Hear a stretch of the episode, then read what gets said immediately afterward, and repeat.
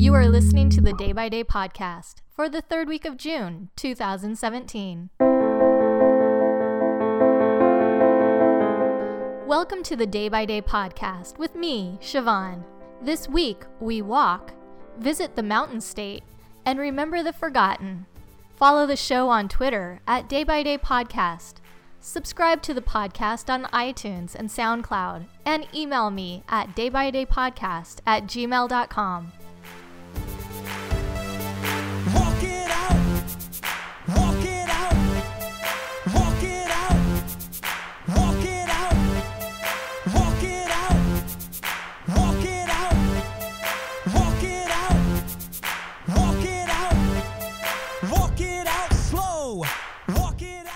Monday, June 19th, is World Sauntering Day.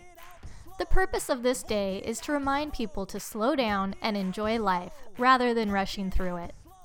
The holiday was created in 1979 by a man named W.T. Rabe in response to the growing popularity of jogging. In a 2002 NPR interview, Rabe's son explained that his father felt that sauntering is the antithesis of jogging, and as people around the world saunter, they should smell the roses and pay attention to the world. It is said to have begun at the Grand Hotel on Mackinac Island in Michigan, which has the world's longest porch at 660 feet and offers an ideal place for sauntering.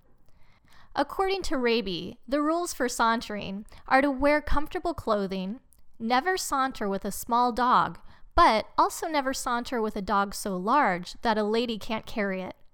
I'm not really sure what dog you should saunter with. A saunter is a walk in a slow, relaxed manner without hurry or effort, or a leisurely stroll. Besides giving you the chance to slow down and enjoy the world around you, sauntering has many health benefits. Researchers at the University of Colorado at Boulder confirmed that people burn more calories per mile walking a very leisurely 2 miles per hour than walking a moderate to brisk 3 to 4 miles per hour. Strolling slower also reduces the load on the knee joints by 25%. At low speeds, you lose the efficiency of already being in motion, which is momentum, as one step is the springboard to the next step. This makes your muscles work a little harder with each step. You are not an efficient walking machine when you are walking at less than natural stride rate. One of my favorite events is the Great Saunter put on by the Shore Walkers. It is a 32 mile walk or saunter around the perimeter of Manhattan that takes place the first Saturday every May. The Shore Walkers slogan is Seeing the World at 3 miles per hour. I think they get the idea behind World Saunter Day. In some places, World Sauntering Day is celebrated on August 28th. Why not saunter through both days or the whole summer? almost heaven. West Virginia, Blue Ridge Mountains, Shenandoah River. Life is old there, older than the younger than the mountains, growing like a breeze. Country roads, take me home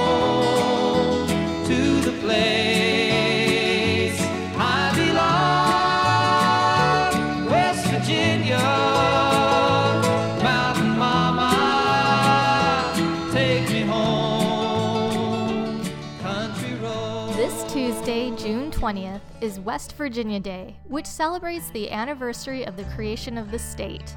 When Virginia voted to secede after the outbreak of the Civil War, the majority of Western Virginians opposed the secession.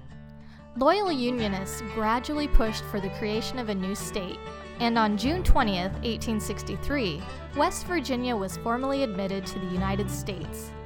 While Virginia had many farms and plantations, West Virginia's geography is mountainous and not suitable for farming.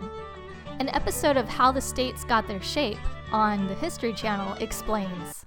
Eastern, or Tidewater, Virginia, was full of plantations farmed mostly by slaves.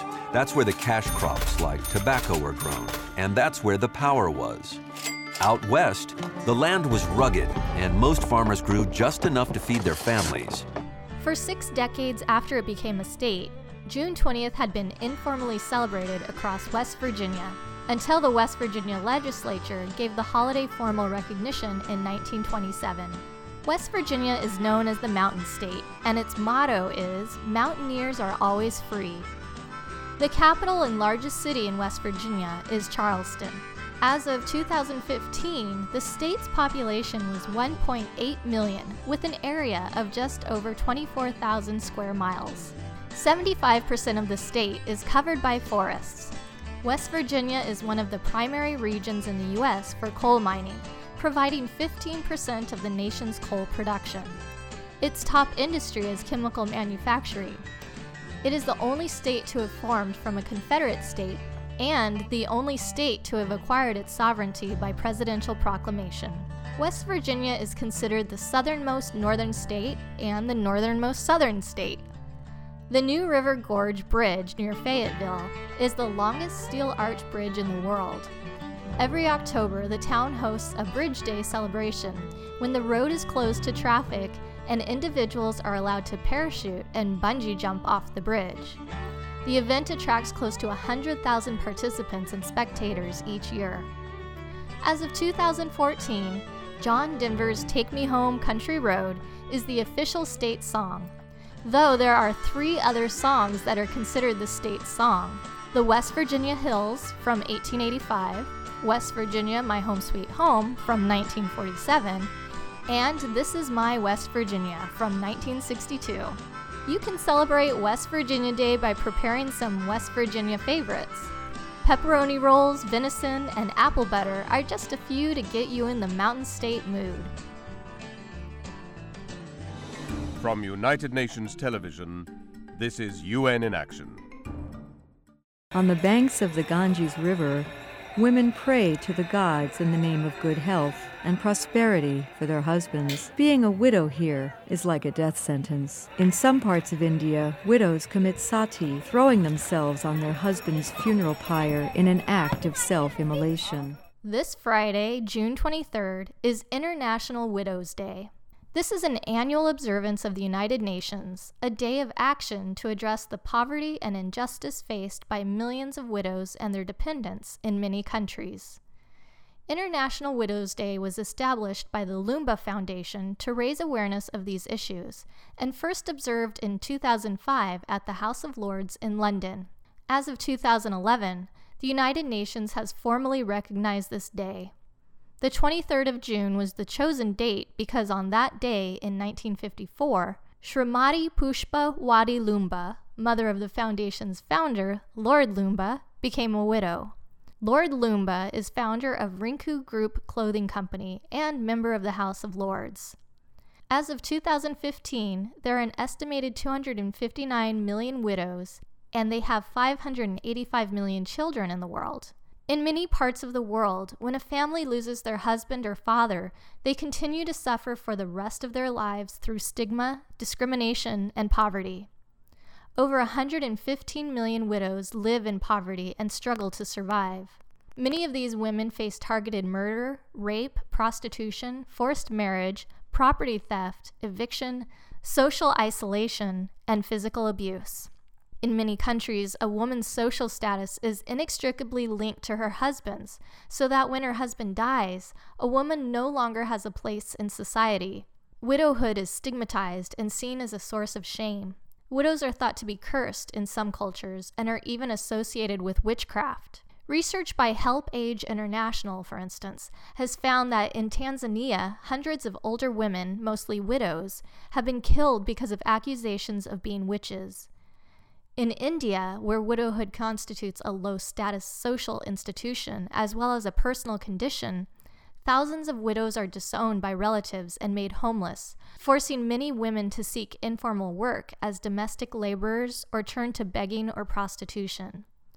In Africa, widow abuse cuts across ethnic, class, and income boundaries, rendering widows among the most vulnerable and destitute women in the region. Vast numbers of women are widowed due to armed conflict.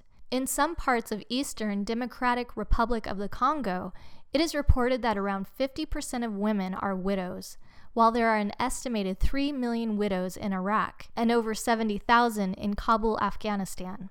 Even widows in developed countries face social isolation and commonly live with severe insecurity and poverty due to lack of affordable health care and employment. One and a half million widows' children in the world die before their fifth birthday. Children of widows face horrors such as child marriage, illiteracy, loss of schooling, forced labor, human trafficking, homelessness, and sexual abuse. Empowering widows through access to adequate health care, education, decent work, full participation in decision making and public life, and lives free of violence and abuse would give them a chance to build a secure life after bereavement. Importantly, creating opportunities for widows can also help to protect their children and avoid the cycle of intergenerational poverty and deprivation. International Widows Day is an opportunity for action towards achieving full rights and recognition for widows, too long invisible, uncounted, and ignored. You can help empower women by visiting theloombafoundation.org and making a donation to gift a widow with a sewing machine, allowing her to have an income. You can also bring awareness to the issue through social media using hashtag International Widows Day. That's it for this week. Thanks for listening, and remember to follow the podcast on Twitter at Day by Day Podcast and email daybydaypodcast at gmail.com. The podcast is also available on iTunes and SoundCloud, where you can listen to past episodes. If you're listening to the show through iTunes, please take a minute or two to leave a review. Let me know how you take part in any of these observances and if you know of any holidays that I should talk about. I'll be back next week. Until then, remember to make each day count.